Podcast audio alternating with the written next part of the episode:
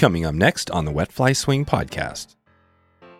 If you protect your resources and you value them in a way that people can enjoy them sustainably, that's, I think, important to remember too. Well, you've just created a, an economic engine and an economic activity that can last for generations you know if the people that enjoy it are involved in protecting it as well so there you know there's multiple benefits. And like i said man i mean like i've had a blast fishing for salmon and steelhead in the great lakes tribs. That was Patrick Berry with a strategy to get involved and assure sustainability this year. Fly casting instruction fly tying tips and tricks and conservation today on the swing Welcome to the Wet Fly Swing Fly Fishing Show, where you discover tips, tricks, and tools from the leading names in fly fishing today. Hey, how you doing today? Thanks for stopping by the show. We got a big giveaway we just launched this week. It's going strong right now. You can check it out. Go to wetflyswing.com slash giveaway right now and you can enter to win this big trip to the Steelhead School. This is Steelhead Alley with Jeff Liskay and Rick Kustich this year. It's going to be big heading to New York uh, and Ohio this year. We have a good event going. So check it out right now, wetflyswing.com slash giveaway. Today's episode is sponsored by Mavrk Fly Fishing. They make the lightest Euro nymphing reel in the world, which makes your rod more sensitive, casting more accurate, and you can hold your dead drifts longer without shoulder burn. Check out Mavrk Fly Fishing Stinger and their other Euronymph products and support this podcast by heading over to wetflyswing.com slash maverick right now. That's Mavrk, M-A-V-R-K, wetflyswing.com slash maverick. Check out the lightest and most unique Euronymphing reel right now. Established in 1928, Dette Flies is the oldest family run fly shop in the world, now in their 94th year. Dette's mission has always been to supply the fly fishing community with the finest products and services. Every fly they sell is either tied in house or by a handful of select domestic tyers. Please head over to wetflyswing.com slash Dette to grab your in house flies today. That's wetflyswing.com slash Dette, D E T T E, to support this podcast and the oldest fly shop in the world. Patrick Berry takes us into Fly Fishers International and the resources you can utilize right now for fishing and for conservation. We discover where locally you can get involved in sustaining your fishing and your fishery. We find out which top national issues they are working on this year and some history to find out how it all started for Patrick and FFI. Plus, we get a William Shatner and Leonardo DiCaprio shout out. This is a fun one. Here we go. Patrick Berry from flyfishersinternational.org. How you doing, Patrick? i'm great thanks so much for having me on dave Yeah, I appreciate you making some time, uh, you know, in your busy schedule to come on and talk a little about Fly Fishers International. Um, you know, the name you guys, along with a few others, probably. I mean, I think Trout Unlimited is another big conservation group. Uh, you guys come up a lot, you know, and I've had Len Zickler on back in episode ninety-five. We'll have a link to the show notes to that as well. So I'm I'm excited to hear get an update on what you guys have going because you're huge out there in the fly fishing space and conservation. But um, before we jump into all that, let's take it back real quick to fly fishing because I know you have a lot of experience there as well. How would you get into fly fishing and kind of what's that first memory? You know, my experience and journey was probably like a, a lot of people where I didn't necessarily start with a fly rod.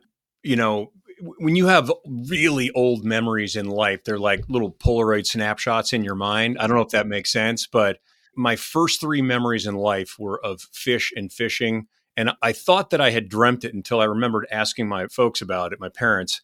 And, you know, I could tell you about that, but I mean, I have this vivid memory um, when I grew up, you know, we just didn't have a whole lot, and um, my we actually went on a camping trip, and my father made fishing rods out of sticks, Hmm. string, safety pins for hooks, and we dug up worms. And Wow. I remember uh, I have this vision of a sunfish on the bottom of a tin boat. And my recollection is that it was this huge lake. What's so funny, Dave, is I've since been back and it's this little pond. I think I was like three years old. Anyway, I just, I've always been really just fascinated by fish and I would fish for carp with dough balls. I didn't care, man. I just wanted something on the end of my line.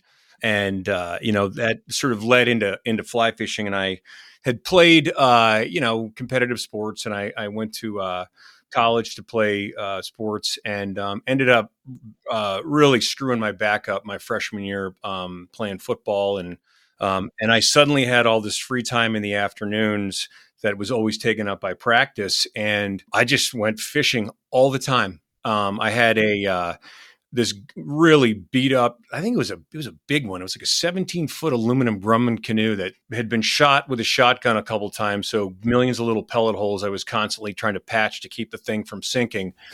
um, and I was in college in Vermont, and you know, I just I hadn't really discovered trout yet, but I I kind of had an idea where they lived and you know, I gotta give gotta give props to Tom Rosenbauer at Orvis, who's who's since become a friend. But you know, I remembered reading his early books, um, which still stick with me. Some of what I learned to this day. Anyway, so some guy um, who was from Colorado knew I fished in the afternoons um, and weekends a lot, yeah, mostly for bass and pike and stuff like that with conventional gear. And he said, "Hey, man, do you know where there's any trout?" And I said, you know, I have a pretty good idea where I, I, think there are some decent fish. So I took him down to this one section of river not too far from campus. And, you know, I was above in this plunge pool and he was down through these sort of riffles and rapids. And um, every time I turned around, he had on a big trout or was landing a big trout. And I thought, huh. And that was it right there. I mean, I immediately went and bought a total garbage fly rod at the hook and bullet store in town that basically had like one fly rod.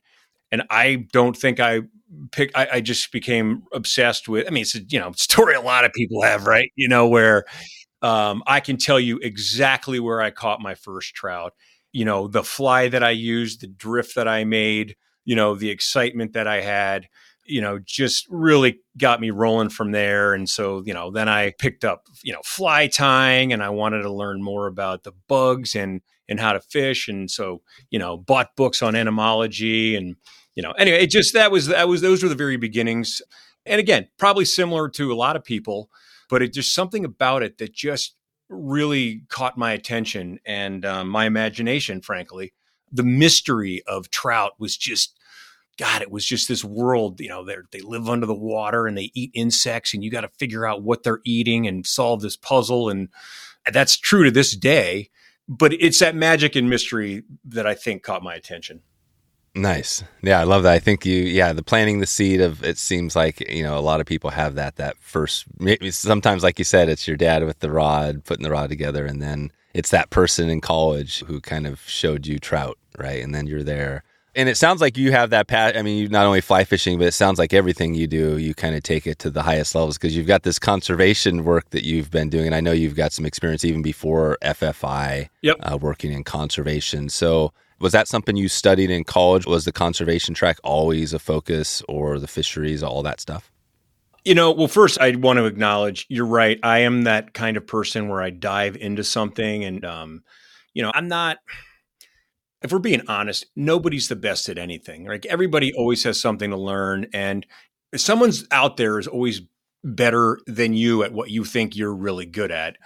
Um, but it's just it's the interest that you know wanting to be proficient at something is what often drives me. You know, so whether it's fly fishing or you know I train spaniels, you know, for hunting and field trials, you know, nationally competitive kind of thing, when and you know, other, and we all have hobbies like that that, you know, we dive into.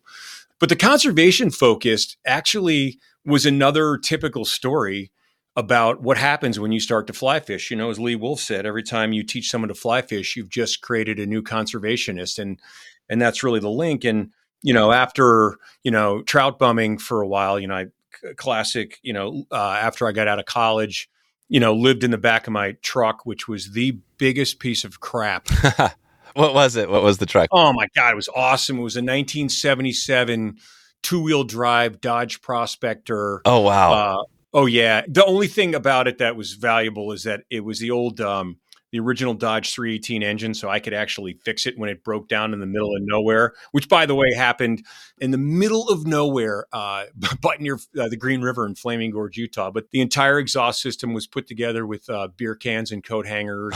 And, one window didn't go down, the other didn't go up. It was just, it was, it was, it was, anyway. Um, you know, so I kind of did the whole trout bump thing, ended up uh, running out of money living in my truck in Jackson, Wyoming. And I'm like, well, darn it, I'm going to have to get a job now. And uh, so funny and coincidental, uh, my, my first job in a fly shop was with uh, Jeff Currier. Oh, it was. Oh, yeah. So, and uh, we're still buddies to this day. Right. Back at the old, uh, who was the guy running the on that shop?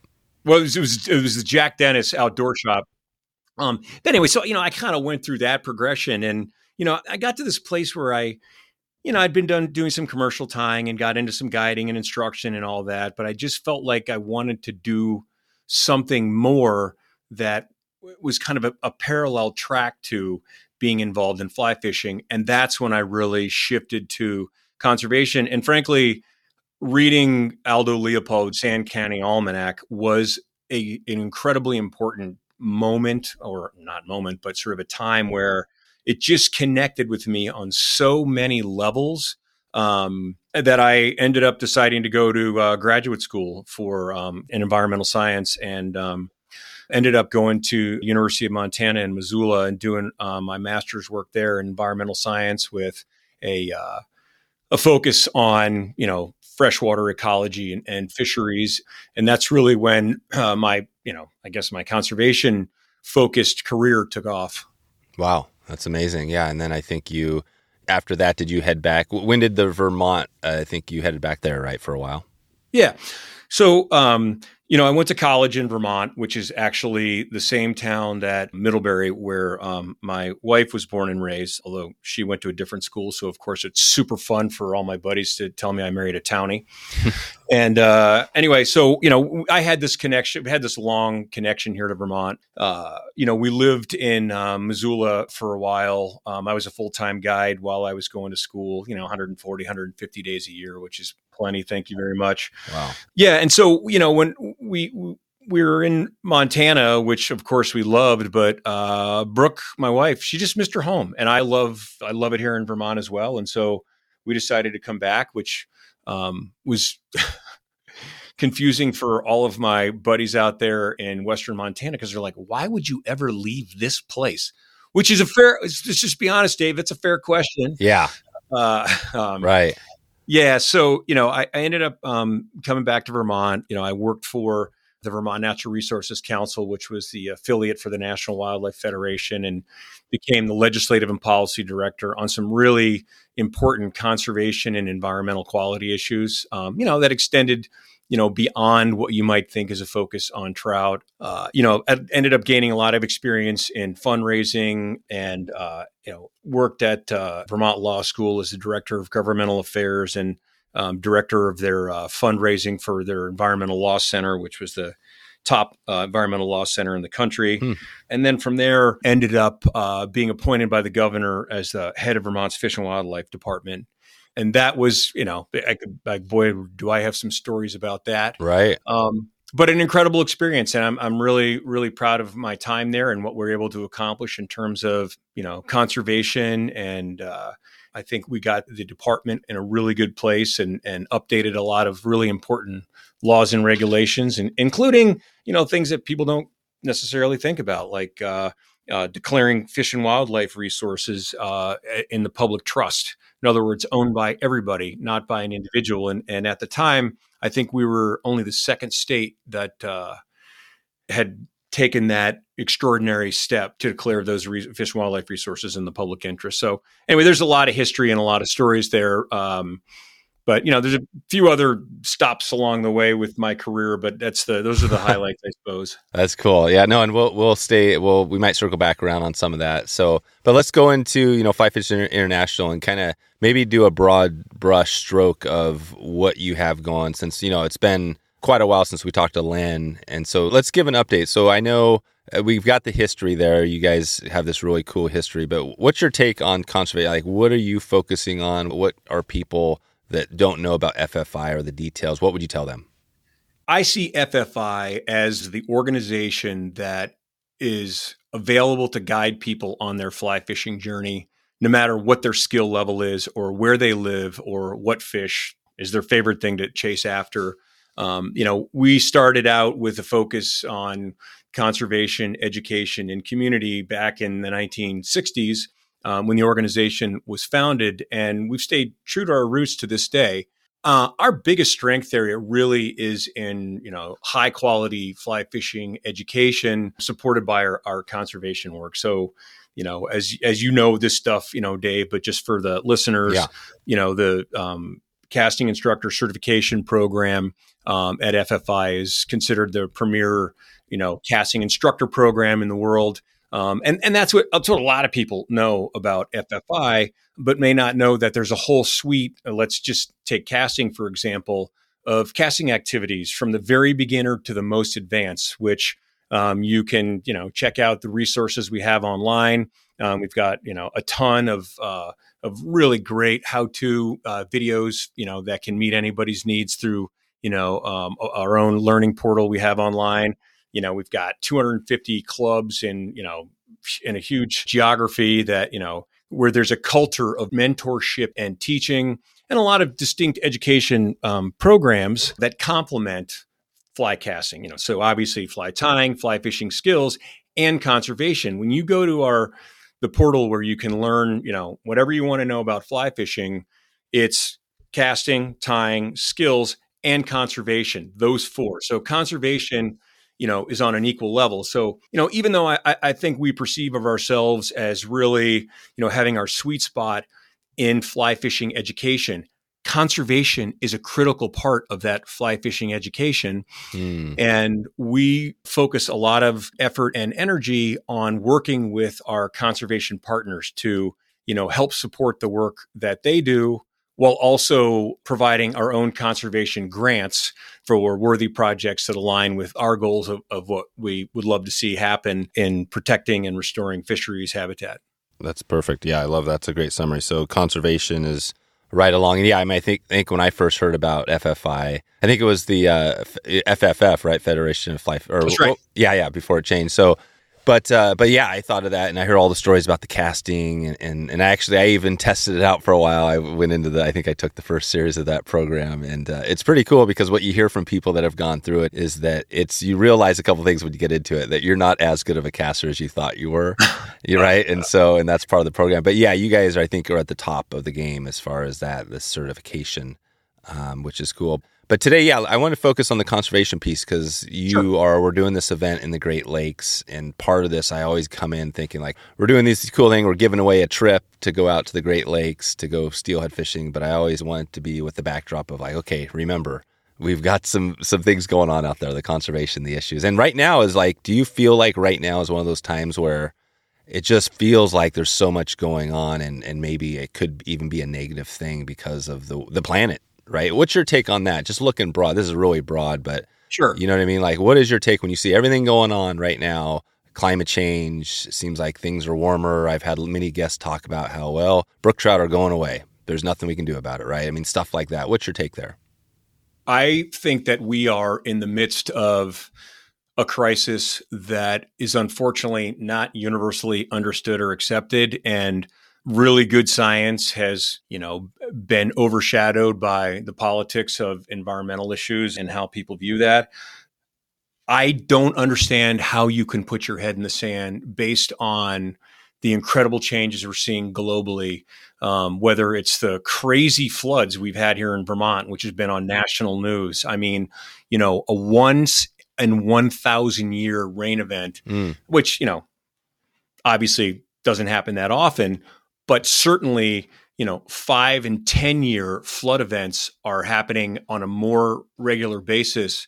You know, I'm just saying, you know, where I live. And then you look at the extreme heat in parts of the United States and around the world you know obviously you know you look at the the you know the melting you know ice caps i mean it's a crisis to the point where if we don't get a handle on this we're really going to have to pivot from mitigation to adaptation. And and clearly i think we're already in adaptation mode.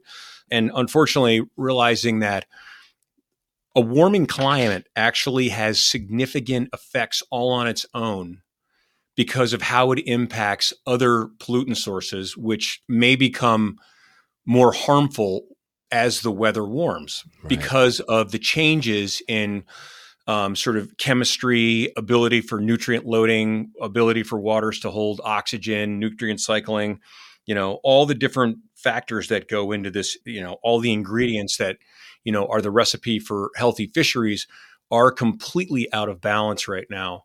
Um, so it's a huge worry. You know, to the point of uh, you know, about uh, you know brook trout or toast. Anyway, I don't blame anybody who is feeling you know that sort of sense of hopelessness. Yeah. But I just I can't go through life thinking that way, right? So No. you know i'm trying to focus on what we can do to help with mitigation and adaptation and you know listen we were fortunate um, with the conservation either at a state and federal level you know for a lot of different land like you know take the national forest in fact i'll just use you know my home state of vermont as an example which you know i'm sure there's an analog in oregon Mhm. you know, where, you know, Green Mountain National Forest protects the headwater streams where these brook trout live. I can still, you know, go up into the mountains and catch these little, you know, four to 10 inch jewels native brook trout in, you know, heavily, you know, big canopies for protected forests, you know, cold water, um, you know, that pours out of the mountains. I mean, I happen to live across the road from a, a pretty natural uh, wild trout fishery. But that, those examples are anecdotal and they're limited. And what I mean by that is, sure, there are places I can give you examples where the landscape has been protected to support the habitat necessary for sensitive fish species like brook trout, which by the way, you know, reminder too that, you know, it was 20 years ago when we were talking about the effects of uh, acid rain from Mm, power plants in the Midwest right. having a serious negative effect on you know wild and native fish in the Adirondacks and then over into parts of southern Vermont. So, you know, we've been kind of trying to run away from pollutants affecting cold water fisheries habitat for a while. So anyway, yeah, I can give you an example of that. But there's a reality too where all of these factors are interconnected. And, you know, I'm, I'm sure you and your listeners are following what's happening right now on the big hole Yeah. um, and the Jefferson drainage in Montana. And I'm pretty certain they're going to find that a continually warming climate has as much to do with the impacts because, yes, there is nutrient loading that they've discovered they need to deal with. But again, that's exacerbated um, by those elevated temperatures uh, consistently over time. Right. The big hole is that the um, remind us again what species are involved in that. So here's that's a great question, and here are some of the challenges too. Is that you're mostly talking about rainbow and brown trout, which are not native species. Mm, However, whitefish are, and so you know I think it's fair to say the state of Montana has been too slow to act in addressing what they have seen coming as declining uh, fish numbers uh, this year reaching the all-time low point, which you know has created um, a sense of urgency more than probably previous years. Um, but I, even the when you're talking about impacts on native whitefish, and by the way, you know, reminder to everybody, as you know, I understand it, it is the last um, place where you can find grayling in the lower 48 states, which also require cold, clean water too. Um, I think we often forget that brown trout and rainbow trout in certain parts, well, brown trout anywhere in the country, but certainly rainbow trout in certain parts of the country, well, they're, and this is what gets me, I understand they're not native fish, but they are an incredibly important indicator of overall watershed health. right. And just because those populations are declining, even if they're not native, shouldn't be any kind of reason to ignore what's an urgent situation. Because if they're on the decline, you've got water quality problems that you've probably let get away from you. Today's episode is sponsored by Trxstle, who has earned an exceptional reputation over the past few years in the fly fishing industry due to the popularity of their telescopic fly rod roof racks and statement making artist series apparel lines. Their latest release for 2023 is the Gerion Universal Bike Rack Packing System, a brand new way to transport your fly fishing and outdoor gear. The Gerion will give any modern bike the ability to bring 30 pounds of gear with its front and rear articulated racks. Whether you ride a full suspension mountain bike, an e bike, or even a carbon fiber road bike, the Gerion will get you and your fishing gear further faster and have much more fun along the way. I can tell you this has been a big struggle for me. I've been riding my bike, uh, both road bikes and mountain bikes, and had lots of issues over the years packing my gear, whether that's uh, crappy uh, storage on the back or a trailer that's just too big and bulky. So I'm excited to share this packing system, which is going to make it way more convenient and accessible to get out to the places you need to go. You can learn more about how Trxstle is transforming the way you access your favorite water, backcountry hunting zones, and camping spots. Head over to wetflyswing.com slash trestle right now and be the first on the water and the farthest upstream and away from the crowds. That's Trxstle, T R X S T L E. Trxstle, live your pursuit. We've heard some of those stories too, just like down on the you know the South Fork, the Snake, where you know you've yep. got Rainbow, and I think they're removing. Uh, they've got a bounty on Rainbow to, to try to get back to those, um, you know, the native populations of the cutthroat, and that's a whole debate there as well. But yeah, so I mean, I think it's hard. You know, the thing I don't want to do is make this a downer episode, right? Because I yeah. think that's that's a lot of the thing. I think people when they talk about conservation, I think that's maybe why conservation podcasts struggle because people don't want all the downer; they want to be uplifted. So I feel like, you know, there are some opportunities for people to do some things. I mean, what is your recommendation? Somebody's listening now. They really want to do something. You know, they want to be part of this, the solution, not part of the just, you know, the downer stuff. What do you tell them? I mean, they can get involved with you guys. What's your recommendation if somebody's somewhere in this country or around the world? I'm so glad you asked that question. And I'll just tell you why, real quick. I think one of the failings of the climate change movement in general, Dave, is that um, there's not an entity in a leadership capacity that has provided information for how your average person can make a difference when it comes to climate change. The discussion becomes about, you know, policy, right? And and what we should do. Right. Policy and politics. right. Right. And instead of saying, here's what you can do as an individual. And, and it and you know, when it comes from you know an environmental organization or a conservation organization is viewed differently than if it comes from you know sort of a, state agency of, of you know sort of environmental conservation or even at the federal level. I mean nobody you don't have to agree on this stuff. So you know i think where we've gone wrong on getting your average person involved in climate change issues in general i do think that you know the conservation focused organizations you know, around water quality and fisheries have provided good pathways for getting involved. And there's a continuum, right? First thing you can do is, you know, join organizations that support the things that you care about. You know, even if you feel like you're too busy or uh, you're not sure how to get involved in your area, you know, listen, Fly Fishers International is non competition with anybody, right? I mean, we complement the work that other organizations do. Um, and you know, I've known Chris Wood since college, and he and I are still buddies. He's a you know head of of uh, president and CEO of Trout Unlimited.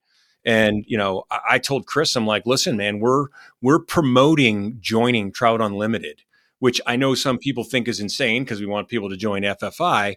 Yeah. Um, but I want people to join the Bonefish and Tarpon Trust and the Everglades support the Everglades Foundation, and you know, save the boundary waters and you know efforts to you know, say Bristol Bay. And I understand those are, you know, I've just named some super high yeah. profile issues, but like that's how people want to connect. Like, support those folks, right? That's your, to me, that's your entry level, right? Yep. Um, I think what's compelling for a lot of people is to find a local FFI club or TU chapter and get involved in some way.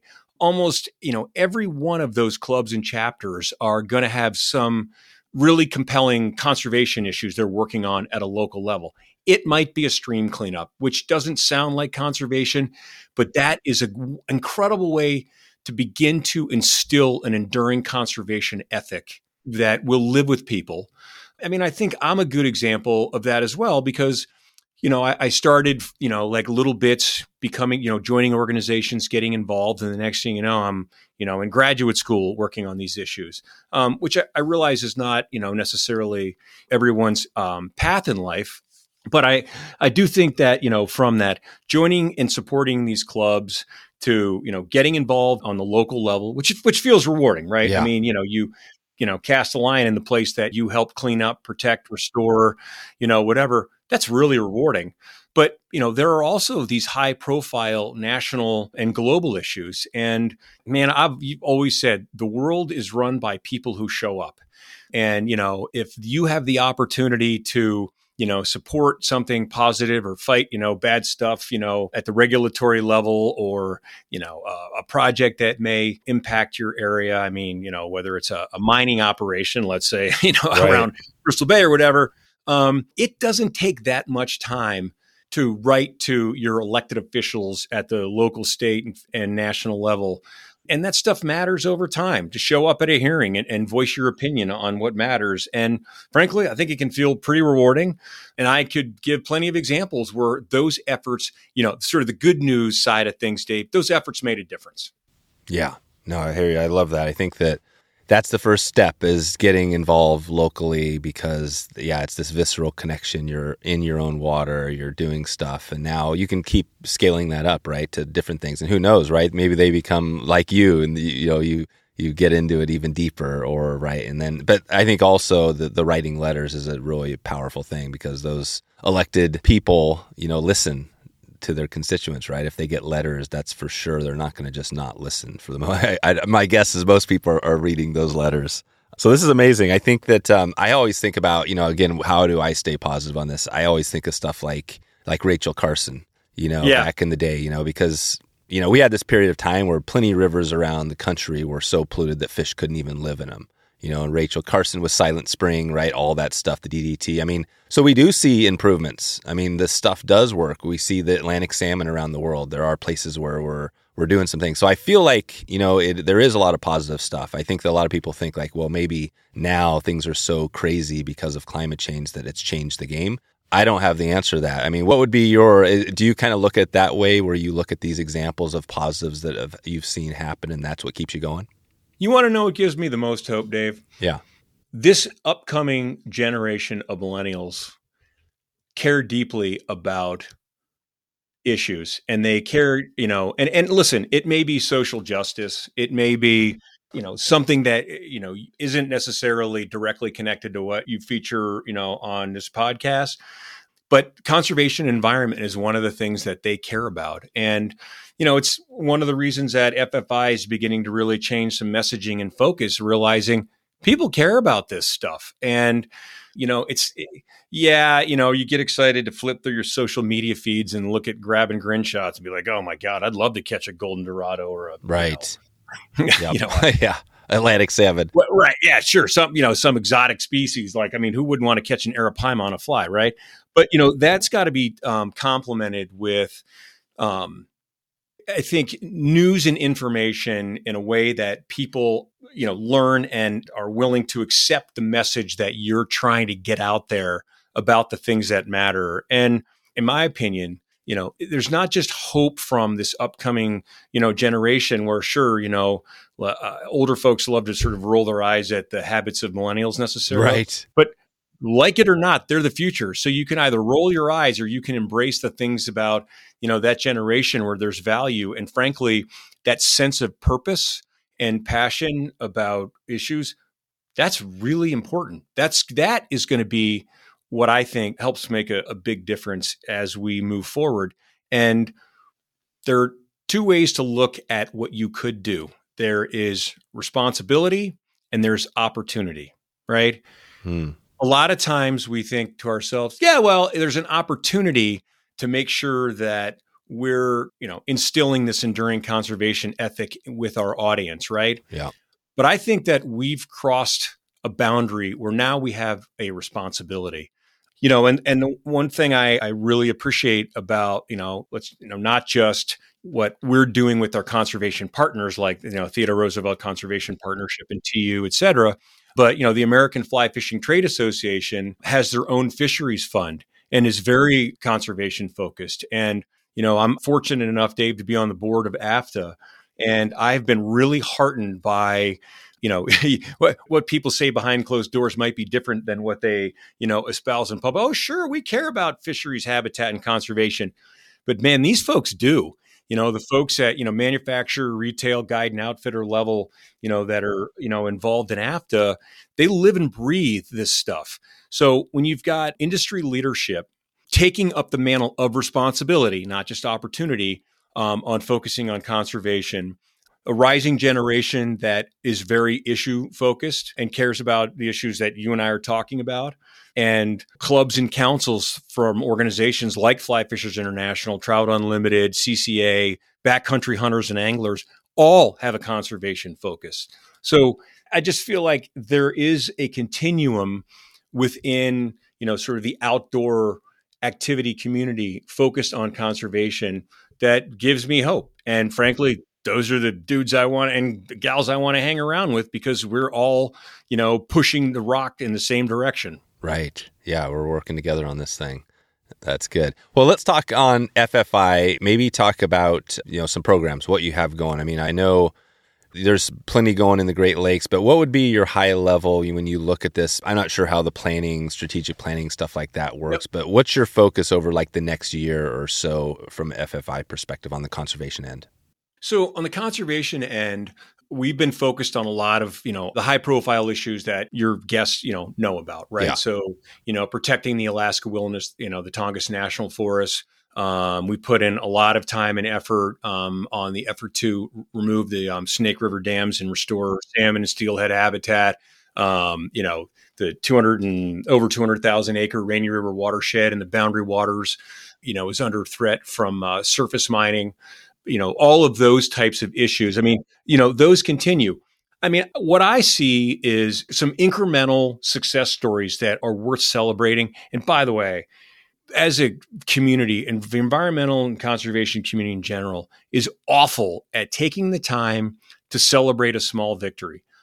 Listen, the fight continues, but if you don't stop and sort of right. nourish your soul with what you may have accomplished on some level, to your point, like it's kind of hard to keep getting excited about this stuff, right? So, you know, there is good news, right, on those three issues that I just mentioned, in addition to you know, what's happening with Pebble Mine.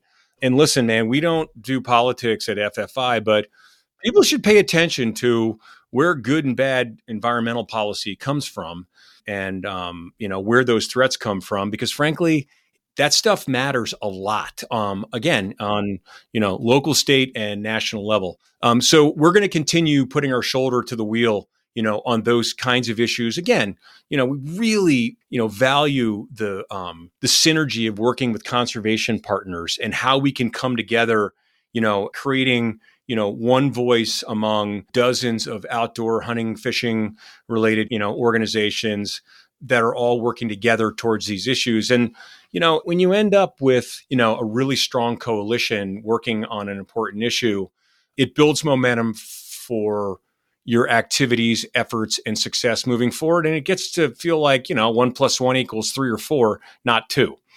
So, you know, that's our goal moving forward is to continue to provide conservation grants at the local level for, you know, oftentimes our clubs and councils. Um, you know, we've provided a lot of funding for science on the fly. Mm. Um, you know, I would love what they do and, and, and love their approach and focus um, and then continue again to work with aligned conservation partners on the issues that all of your listeners, hopefully, most of them are sort of tracking and paying attention to and are caring about.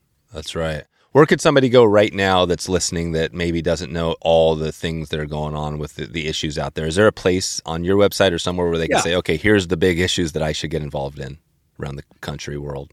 Yeah. So, I mean, if you go to flyfishersinternational.org and click on conservation, we've actually just upgraded our website and the information on conservation. It's, it's, I'm so glad you asked that because um, we realized how much people valued learning about conservation. Now, right. obviously, they may not want to dig into like, you know, rulemaking and it's just it's overwhelming and and it's easy to get lost in the weeds but you know i think we've got some really good high level information on a lot of these you know, sort of in- increased profile types of issues. And again, I, listen, I'm all about supporting our colleagues and partners. So, you know, whether it's uh, d- depending on where you live, right? So, you know, whether it's you know Bonefish and Tarpon Trust or Trout Unlimited or you know CCA. I mean, you know, Save the Boundary Waters. I mean, there's a way to get information from those local organizations, and because I think we've done a good job and I think sort of the fisheries conservation and fly fishing space of working together, there's a lot of information sharing as well. So folks won't necessarily hopefully i would assume they wouldn't get uh, competing information about what's going on and what's important because i think we, we're all in, in alignment on these issues. And i say we meaning you know the organizations that focus on this stuff. Yeah that's perfect. And i love that you started that off with the you know giving money to the local groups right empowering the local groups i've heard that quite a bit from um, you know people in the conservation space that including like patagonia where that's kind of the yep. same thing they're doing right they're giving they know that you know, it's better to go, you know, right from that end and like let the local groups focus and protect their areas, and then that works its way up. Um, yeah, and I think one thing I was thinking about as you were talking there, I was just listening to a podcast, you know, on the Outside podcast, right? Which is uh, they yeah. had they had William Shatner on. And it got me thinking because, of course, William Shatner is this, you know, kind of famous person, and um, but he was talking about how he did. I don't know if you remember this, but remember he did the uh, the Jeff Bezos. He took the rocket up into space yeah. Yeah. And um and he came down and he cried. You know, he was crying when he came off of it. And I was listening to him talk about it, and it was partly because he was realizing these issues we're talking about about the planet, right, and all this stuff. But Bezos on that said that there's a couple things that came from me that you know Bezos said like part of I guess his thing is is he's thinking, well, if we can get the polluters out into space, right? So you got these big tech things. That's one thing there, right? So I think maybe a lot of people that maybe are deniers, they think that way. They think, hey, tech, we're going to solve this problem, and maybe we will, whatever. Also, on that would be William Shatner. How much do you think it's important to have people like William Shatner, famous people out there, talking for the conservation? Do you see that as an important thing? I guess there's two, a couple questions there. Uh, you know, it's a double edged sword, uh, frankly, because honestly, when you have, you know, celebrities, working on issues that are important, I think it can inspire their fan base. And even if they're not inspired to take action, like you know Leonardo DiCaprio might, um, they can at least still accept it as something that's important, right? And so when you go out with your buddies, or you know, you go to a dinner party or whatever, and maybe the topic of sort of politics and environment and conservation come up, you know, maybe a William, William Shatner espousing you know the value of conservation and his concerns about you know protecting we got one planet right let's not screw this up um, maybe people won't be so passive and they'll be willing to accept that, right? That's the one side. On the other side, too, you know, it's it's uh, it just has become so such an easy knee jerk reaction to say, well, of course, you know, these Hollywood types are all about these, you know, crazy liberal causes. What's wrong with them? Oh, right. Yeah. So again, politics comes up again all the time. Oh, it's a bummer, man. I, you know, right. I mean, obviously, I was involved in it because I worked for a governor, but um, it's just to me it's tragic and that's a bad news story we won't get into dave but yeah but i you know listen i'm ecstatic when you have um, well-known you know either celebrities or luminaries you know focusing on those things that are important like protecting the planet um, my opinion the the benefits far outweigh you know any negatives yeah, that's right. And what's your take on the tech thing? I guess that's probably so far out there, but do you guys get involved in that? Think about that at all? The fact that there might be some technology that helps kind of where we're going in the, this crisis we have? I, kind of worry that while we have the technological knowledge, it's at this point, it's about using that technology to adapt. And, you know, technology isn't going to reverse you know, over a hundred years of, you know, greenhouse gas emissions, you know, f- you know, beginning with the industrial revolution. Um, I mean, it is pretty remarkable what it is that we are able to accomplish with technology. But I, you know, again, it's limited. And I always have a concern about the message that it sends when people believe so much in the value of technology um, you know, it's kind of like I don't even know if you want to go down this road, man, but it's kind of like you know, stocked fish or not stocked fish, right? You know, you can argue it either way. And just to give an analogy without, you know, like diving into that, I mean, one of the challenges of stocking fish is that people go and catch fish and they develop you know, they're probably not paying attention to they just, you know, like no. They worked hard all week. They got a little bit of time. They take their kids out. Like, I don't blame them at all for just they go out and enjoy it. And it creates a false assumption of water quality that can support a cold water fishery as these fisheries are declining. And my question is, well, isn't there value in people learning that no, there's no place for you to go catch fish with your kid because we've really hammered these watersheds to the point where they can't sustain fish. Now, I understand there's another side of it. That's how I feel about technology, right? There's this assumption that we've developed enough technology about, you know, saving energy, mitigating pollution, turning pollution or waste into some kind of quality product that people are like, oh, well, we got this covered because we're smart and like all these really smart people are, you know, going to figure out how we, you know, dig ourselves out of this hole. That, you know, I would say that's the, I, I don't know, downside, I guess. Yeah. That's the problem is that people, I think that is the problem that people feel that and then like, well, I don't really have to do anything because, you know, the tech's going to take care of it. But you know, the, the thing is, is that, wow, yeah, what if they don't? And it's way better to have people involved and engaged doing things. Um, so that's great. Well, I love that you mentioned stock too, because I think that's a perfect segue into, you know, our Great Lake Steelhead School. Yep. You know, because it's interesting. You know, I think things have evolved like everything, but, you know, steelhead is obviously a West Coast species. It was transplanted over to the Great Lakes, and now they release like 1.6 million steelhead into Lake Erie, right? And it's an amazing program. I mean, we had Chagrin River Outfitters on. They were like, he said himself, he wouldn't have a fly shop if it wasn't for the steelhead program. And so you've got this stuff going on, but at the same time, they're not native fish. You know, maybe there's other native fish. So I don't know. I mean, that's like when you hear that whole thing, I mean, what's your take on that? Um, I guess just generally, what's your thoughts on the steelhead program there? And do you feel like that's a good thing, bad thing? Do you have a, an opinion there? I do. Well, yeah, and, and, it's it's you know what it is, Dave. It's the other side of the question, right? So you know, I just gave you the reason why you know I have concerns about what the, the message that it sends to your average person about the quality of the water resources around them. But the flip side is, you know, and again, you, you can argue both ways. Is it gets people outside and enjoying the resource, and you know, hey, I'm the I have enjoyed the heck out of fishing for steelhead out of the Great Lakes. And, yeah. you know, including, you know, in the winter in blizzards where I probably had no business being out there. And, you know, you see people lining the rivers. And, you know, I don't necessarily like fishing around, you know, other people. You know what? Everybody was out there together. They were courteous. No one was casting over each other's line. If someone hooked up a fish, they got out of the way.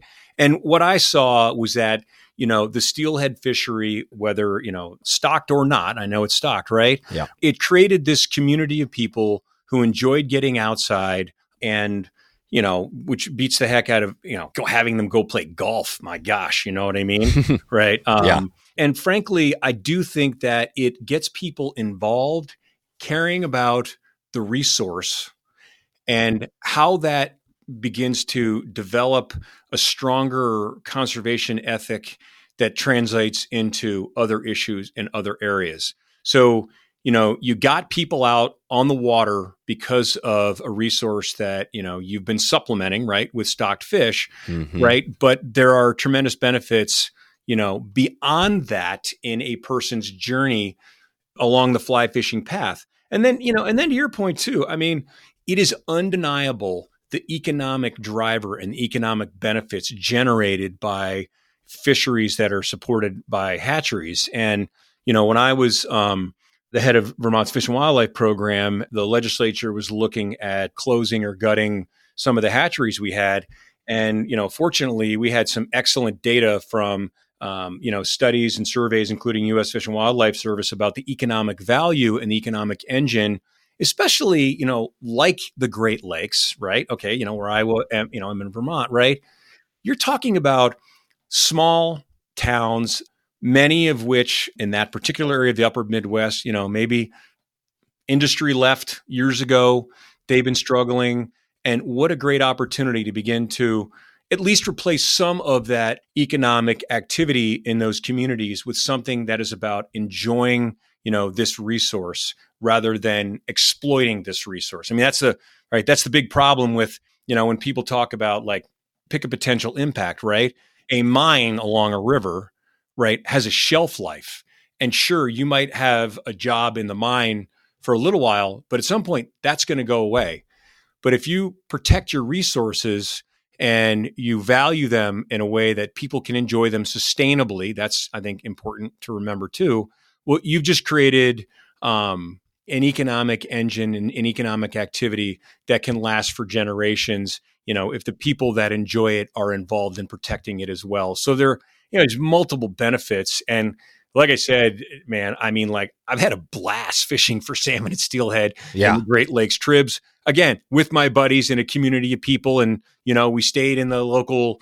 Uh, you know, there's like a rooms behind the fly shop, and I also have a rule. I have a rule too, which you know, I hope your listeners will, will follow this. Also, if I go into a fly shop, and so great example, right? This is a fly shop, you know, near on the um, Pulaski, New York, right, uh, tributary of uh, um, Lake Erie and I go in there and I get information. Hey, you know, wondering, you know, like I'm like everybody else, right? You know, hey, wondering, you know, what's fishing, what sections are fishing well, you know, they're, you know, what do you got in the river, you know, what are they eating, all that stuff. And if the folks in the shop say, you know what, they're eating these flies right here, and I like to use this leader here, et cetera, Mm-hmm. I don't care if I have a hundred of that exact same fly and 50 leaders. I'm going to buy them anyway because that's the way we support those local businesses. They provide you with information, support, and encouragement. And we buy stuff to make sure they're there when we come back next year, oftentimes, whether I need it or not. Bear Vault is one way to assure your next backcountry trip stays memorable, epic, and safe. Bear Vault builds a rugged polycarbonate locking canister that keeps bears and other wild animals away from your food. This in turn keeps your food safe, keeps the bears safe, and keeps you safe. I've got a classic story that I told, I've told a few times about the bear taking my backpack while up in Alaska. Had my lunch and some snacks in there and just went up around the corner to fish for a bit. When I got back, it was uh, totally gone. If I would have had that bear vault right at that moment, I would have been okay because my food would have been completely sealed. The bear would have had no idea and no reason to take my backpack. So, a good reminder there. You might not realize it, but this type of thing happens all the time, even to experienced outdoorsmen. The great news for us is now we can experience the great stuff of a remote trip without ever having to worry about animals fiddling with our stuff. Sleep soundly knowing your vault has sealed the deal for you. Believe it or not, food storage is a key consideration while backcountry hiking, fishing, or camping. The Bear Vault also has some great bonus features like the see through sidewall so you can find your stuff really easy, and a large opening, plus, it doubles as a nice camp stool. This thing is legit. It definitely is one of my this might be my favorite feature is is the camp stool. You know, I love a good chair out there. Check in with the crew at Bear Vault at wetflyswing.com slash Bear Vault. That's Bear Vault, B E A R V A U L T. Okay, back to the show. Yeah, that's the local fly shot, right? That's we all know how important that is and how cool that is. And that's what's awesome about this is that we've got I mentioned one, Chagrin River Outfitters is one of our local shops, a part of this event we're doing. Uh, Rick Kustich is going to be heading off. We're doing uh, concurrent uh, sessions of this trip this year. So we've got Jeff Liskay in, in Ohio, Rick Kustich, and he's got a fly shop of his own he's going to be talking about as well. So I think you you hit it on the head as far as you know the economic engine. You hear that a lot about people don't realize that wow the power. Yeah, if you can, you know, you don't have to necessarily kill fish or you know eat fish. There's a whole a lot of money to be made there, right? Through um, people getting out on the water. And and I will say, you know, again, like I mentioned with um, the fish, you, you mentioned it with steelhead. So steelhead people are in the Great Lakes loving steelhead. But Jeff Liskay, who's our guide out there, he's fishing for freshwater drum and other species. So I think he's a good example of, you know, you start with one thing, and as you go on your journey, and now people that know him are like, oh, wow, this drum, what is this drum? And so, right, so there's all these different species. And I'm not even sure freshwater drum is a native species. I'm, I'm assuming it is. But is that kind of how you feel that that's part of the journey that, that is the benefit of what we're talking about here? Oh my gosh, it's a hoot what you can catch on a fly. Um, most people that don't fly fish perceive of fly fishing as a sport for rich old white guys who like to go to Montana and catch trout. And frankly, this is the value of what we do at FFI, right? Because we focus on all fish, all waters, right? You know, Mm. we've got clubs in Wichita, Kansas, and Iowa, right? Um, right. you know, we've got 21 clubs in Texas because they focus on all these species. And you know, not only is it a part of of you know the journey that many of us take, like as you just mentioned, you know, the guy that fishes for drum, it's also the value of what it is that we do, and and uh, you know we've really begun to sort of expand our reach and transform you know how we engage with the broader fly fishing community. And you know part of the reason is so that you know we can inspire and engage future fly fishing enthusiasts who may not have trout anywhere near them but hey man go cast a fly rod for you know the carp in the ditch behind your house right and Yep. what i find so funny and this is me too is how many guides like in trouty places don't fish for trout they go carp fishing right Yeah. um, and where I live, right, you know, we've got some really good trout resources, but man, the time of year when it's the fishing can be good is eh, the windows are pretty small. But you know what we do have? We've got a ton of different species of fish that offer fly fishing opportunities. I've got a buddy, want to give a shout out to uh, Drew Price, um, who's a guide on Lake Champlain, which, you know, it's six miles wide at the widest, 120 miles long you know, aside from the Great Lakes, it's the largest freshwater lake in the world, not the world, United States. Um, and uh, we don't go look when when I go fishing with Drew. In fact, um, he texted me right before I jumped on your show about getting out. We're fishing for long nose gar and bowfin and uh, carp that are over 30 pounds and are huge in Lake Champlain and sheep's head. So, which is what we call freshwater drum here. And man, if you have never caught a freshwater drum on a fly rod, pound for pound, they give smallmouth a run for their money because they're so strong and they're they're they're kind of laterally flattened. Oh, right.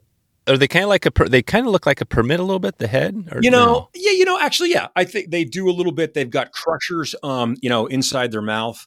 And the thing is, when it's August here and it's hot and trout are nowhere to be found, we're sight fishing for drum, carp, gar, bowfin, and whatever else. I mean, two weeks ago, I was out with Drew and, and another uh, buddy of mine. Uh, my buddy got a um, 49 inch long nose gar on a fly. Wow. He landed a decent bowfin, but uh, lost one that I mean, we could see the fish eat that. Like we were sight fishing at these fish. Um, probably 12, 15 pound bowfin. Wow. Yeah, and you're a skiff. Are you in a skiff kind of sight fishing or that sort of thing? Oh my God. The guy has the greatest boat. He's got um, a towee that he went, he drove down to Tennessee. And, and if you, if you don't know a towee, No. What's a towee? it's a longer, it's honestly, if you were, if, if a canoe and a drift boat had a baby, that's what, okay. So it's got a flat stern. So he's got a motor. He also has a poling platform, right? So you can haul ass, you know, yeah, it's got a V. It's got a little bit of a V in it. exactly. Yeah. Exactly. Um, and so, you know, that's what he uses where he's up sight fishing. And I mean, you know, anybody that's done sight fishing, whether it's saltwater, freshwater, wherever, you realize the guy standing on the platform can see so much better than you in the front, even though you think you're closer. And that's the case. But, you know, sort of circling back to your question, it's a really good example of how fly fishing is evolving in exciting ways that, you know, people are beginning to target, but well, not target specific fish. People are beginning to realize there's not much you can't catch on a fly rod. Exactly. Um, you know, I mean, Drew has been, he- he- you know, on Lake Champlain, he catches channel cats, you know, on a fly. I mean, you know, yeah. huge it's pretty fish. cool. It's super fun.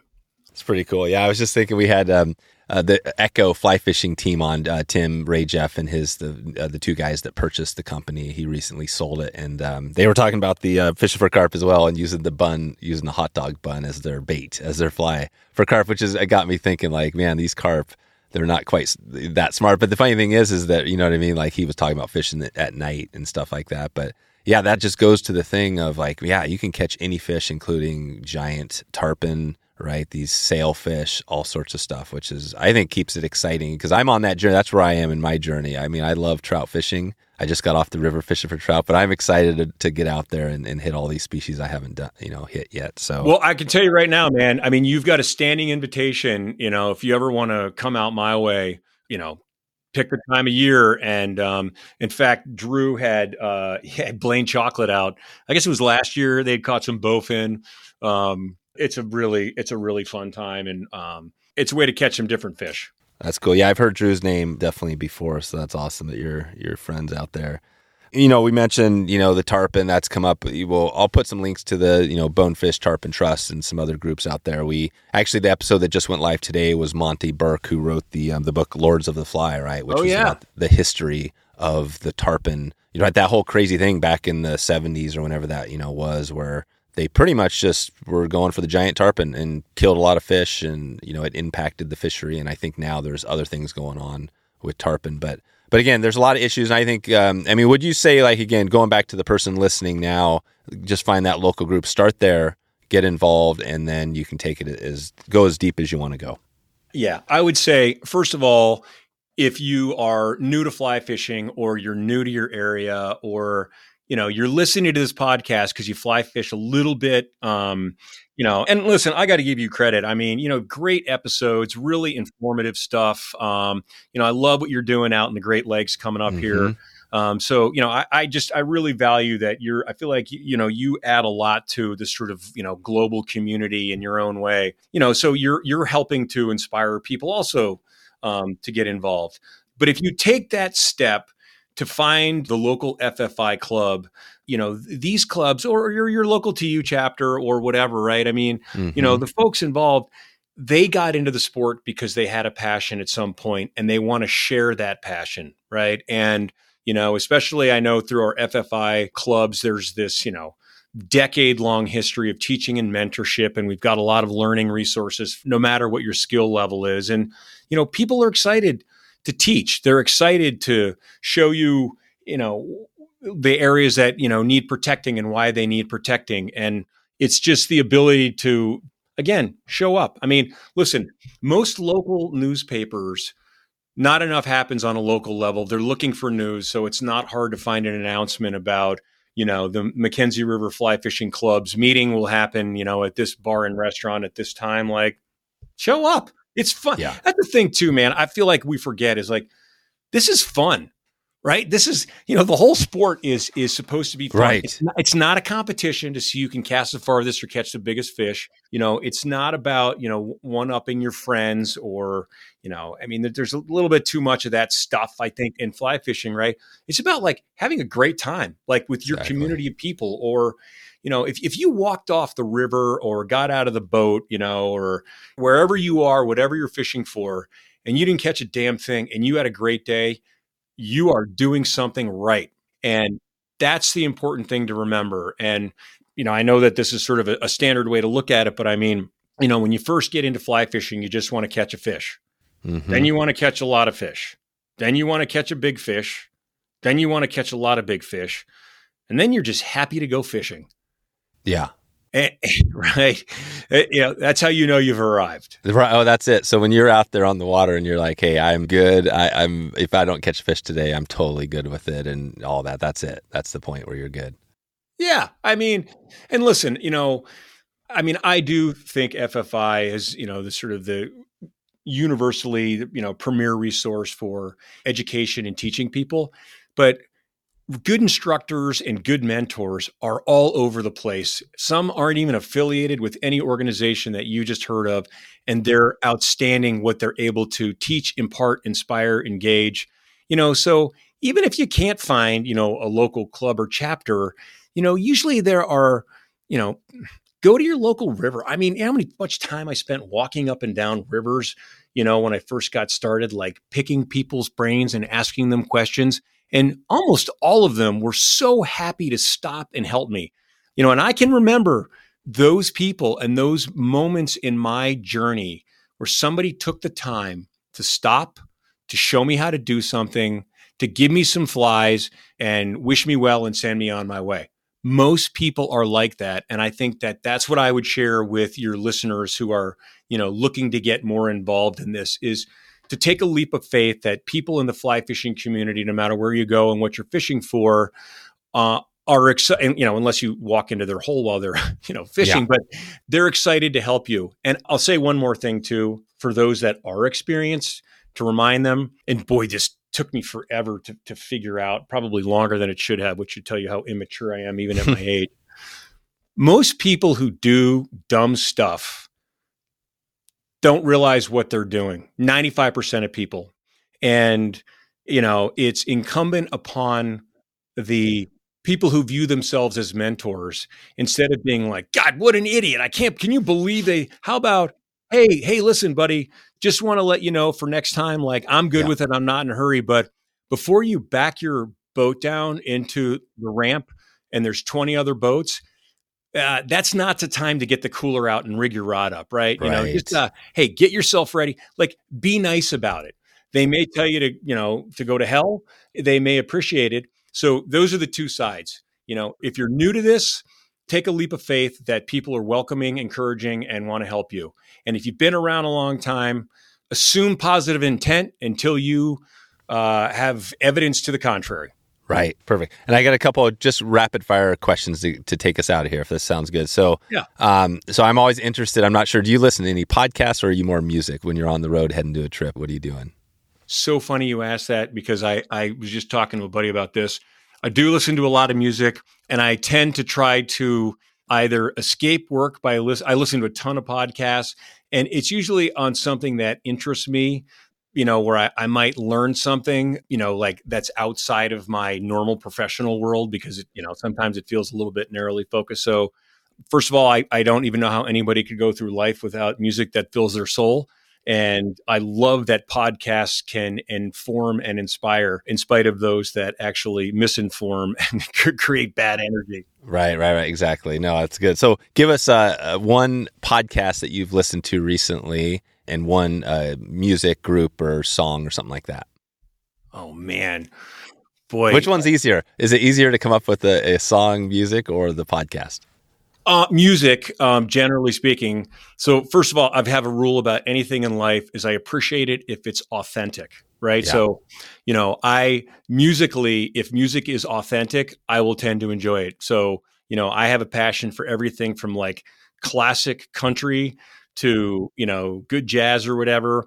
But you know, generally speaking, I'm definitely kind of in the Tyler Childers, Sturgill Simpson uh, you know, Chris Stapleton kind of groove. I love that. And then I'll, I'll, you know, I'll shift over to, um, I love sort of like what you might, music you might hear on like college stations, like sort of Americana and independent, you know, music. So, you know, everything from like, you know, good Lord. I mean, I suppose it's somewhere in between, but like, you know, the head and the heart or, um, you know, I love Jason Isbell and, uh, you know, I'm trying to think of who I've just sort of pulled out of my playlist, like the Oh Hellos, like random band from Texas. I love those guys. Um, I mean, listen, honestly, like uh, Pandora and Spotify's ability to like tell you what you haven't listened to that's awesome is pretty compelling. Avett Brothers, there you go. Love the Avett Brothers. Oh, the Avett Brothers. Oh, they're awesome. Yeah, perfect. We'll throw a link to uh, YouTube in the show notes to that so people can listen to that taken away. I've got an entire playlist dedicated just to my favorite uh, Avett Brothers songs. Avid, and is that A V I D? A V E T T. Oh, A V E T T. Oh, Avit. Yeah, Avett Brothers. Okay. Um, and then and then I'll give you a podcast. Uh, what do I like? Um, I get a kick out of those guys that do Smartless. Yeah, me too. It's not fly fishing. You know what I find is some celebrities are really boring and some are unbelievably entertaining. And so if you want to listen to one Smartless episode, which I laughed until I cried, listen to George Clooney. Oh, George Clooney. He is the most incredible practical joker. Oh, he is. Oh, if you listen to a couple of the stories that he will tell you, they are absolutely disgusting and brilliant. I Yeah. loved it. Awesome. I'll put a link to that episode in the uh, in the show notes. And I love it. That's awesome. yeah, George. Or I don't. I don't think, and I do love Smartless too. I think. Uh, yeah, Bateman and uh, Will and uh, yeah, the, the, the three Sean guys. Hayes, yeah. yeah, and Sean Yeah. Hayes. Yeah, they're they're awesome together. So.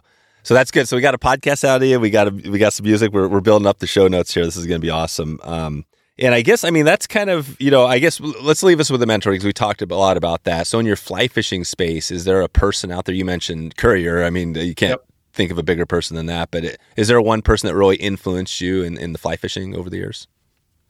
Um, can I give more than one person? yeah, yeah. Yeah. So when I uh, before the internet, which should tell you that I'm old, Yeah. I watched Lee Wulff Lefty Kreh and Mel Krieger's videos over and over and over again. But I would say, uh, and these people may not know this, but um, my casting mentor, absolutely, Howard Cole, uh, mm. owner of High Country Flies back in the 90s. Fly tying mentor, local guy around here, Peter Burton, um, who was, I mean, he really inspired and encouraged me. And by the way, great example of a local guy not looking for any notoriety, who just wanted to share his passion for fly fishing and fly tying.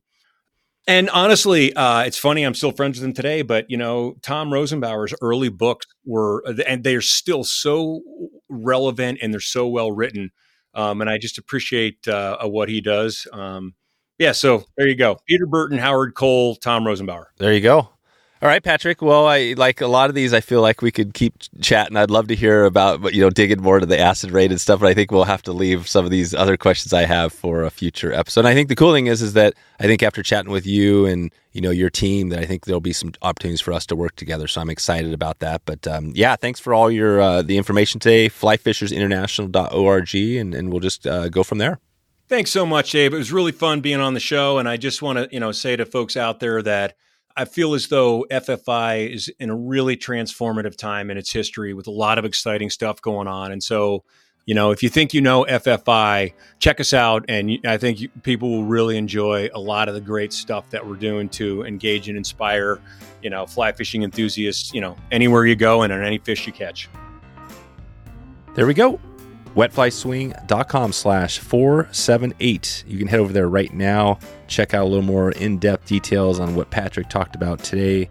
Uh, wetflyswing.com slash 478 will get you the show notes, and uh, we should have some good links and hopefully some entertaining uh, videos and some good stuff there. Reminder before we get out of here, we uh, launched the big giveaway this year right now. We launched it for the Steelhead Alley School. This is the trip that we did last year, and it was so epic that we are doing it again. And this year we're doubling up, and we're going to be hitting New York and Ohio this year for Steelhead. So if you want to check it out right now, wetflyswing.com slash giveaway. Just enter your email and name really quick, and you are entered there. If you want to get and actually save a spot right now, we should have a well. Hopefully, we have a, a few spots remaining for this trip. Wetflyswing.com slash Steelhead School will get you to a place where you can enter to get more information on this trip. If you want to purchase a slot, learn more, go there right now, and we will follow up with you uh, by email or by phone. Uh, that's what we got. Do we have any fun facts to uh, take away this year? Um, take away. Do we have any fun facts to take away right now? I'm trying to think. Fun facts around the Steelhead School. Uh, I will just say I want to go back to last year's Steelhead School, give you a little perspective on what it was like we went out there and Jeff, uh, like always, over delivered, overachiever. We had an amazing trip, um, had lots of activity, lots of steelhead on the line. We learned some new things. Um, so if you're interested in this, definitely check it out. I'll follow up with you. I'm going to be out there this year. I'm going to be migrating around between the two events. And I'm excited to see everybody who is on the trip this year. And if you don't make the trip, definitely reach out to me and let me know you're interested. We could always follow up at a later point as well. Let's take a look where we're heading. We're wrapping up Steelhead Alley next week. We're going to be doing a live event, live giveaway. If you want to go to wetflyswing.com slash live, that'll take you to the page and you can get updated if you entered for this giveaway. On Tuesday, uh, July 25th, we're going to be announcing the winner of this live event and you can check it out. We're also going to be giving away a few bonuses. We always do that on live events. So if you want another chance to get uh, some of these items. Check it out right now. Uh, and next week after that, we are hitting uh, we're hitting the St. Joe. We're getting back into travel. We're hitting uh, heading back to Idaho, and then we're gonna circle back around for a little bonus. Great Lakes Dude podcast. This is the one where Jeff's gonna be talking and uh, interviewing. You don't want to miss that one uh, this week. So we're gonna keep this going. We are over halfway now. What do we got? January, February, March, April, May, June. Six months. So we are well into now the second half of the year, and we've been doing three episodes every single week this year. Uh, let me know. I would love to hear what you think about doing these episodes every week. Are you liking it? Send me an email, dave at wetflyswing.com. Or is it overload? Is it too much? My hope was is that we do enough content here in episodes that there's something that really meets your needs, even if you know not every episode hits you. Um, but if you have a topic idea and you reach out to me, I will not only give you a shout out on this podcast, but I will put that episode together for you. So if there's something we're missing right now, if you've been listening, just thinking, man, I love uh, I love steelhead, or maybe I don't love steelhead, and I would love to hear more about this. That's what this show is all about. It's all about you. So if you reach out to me, I will make it more about you. And I am going to stop talking here because uh, I'm talking a lot. And I just hope you connect with me, like I said, online. Hope to see you on this trip as well. Would love to do a campfire chat uh, with myself and the crew. That's the ultimate wrap up of the trip every year. We have that campfire chat at the end and just sit back and enjoy the evening, uh, stars, the sky, uh, that environment when you're under the under it after a trip like this and you're sitting around with Jeff and or Rick uh, and the crew talking about how the, the week went, all the good stuff we learned. So this is what it's all about. It's hard to express it, uh, obviously, on a podcast, but I would love to see you there. All right, I'm going to get out of here. I hope you are having a great afternoon, a great evening, or a great morning wherever in the world you are. And I am excited and look forward to talking to you and connecting soon. Thanks for listening to the Wet Fly Swing Fly Fishing Show. For notes and links from this episode, visit wetflyswing.com.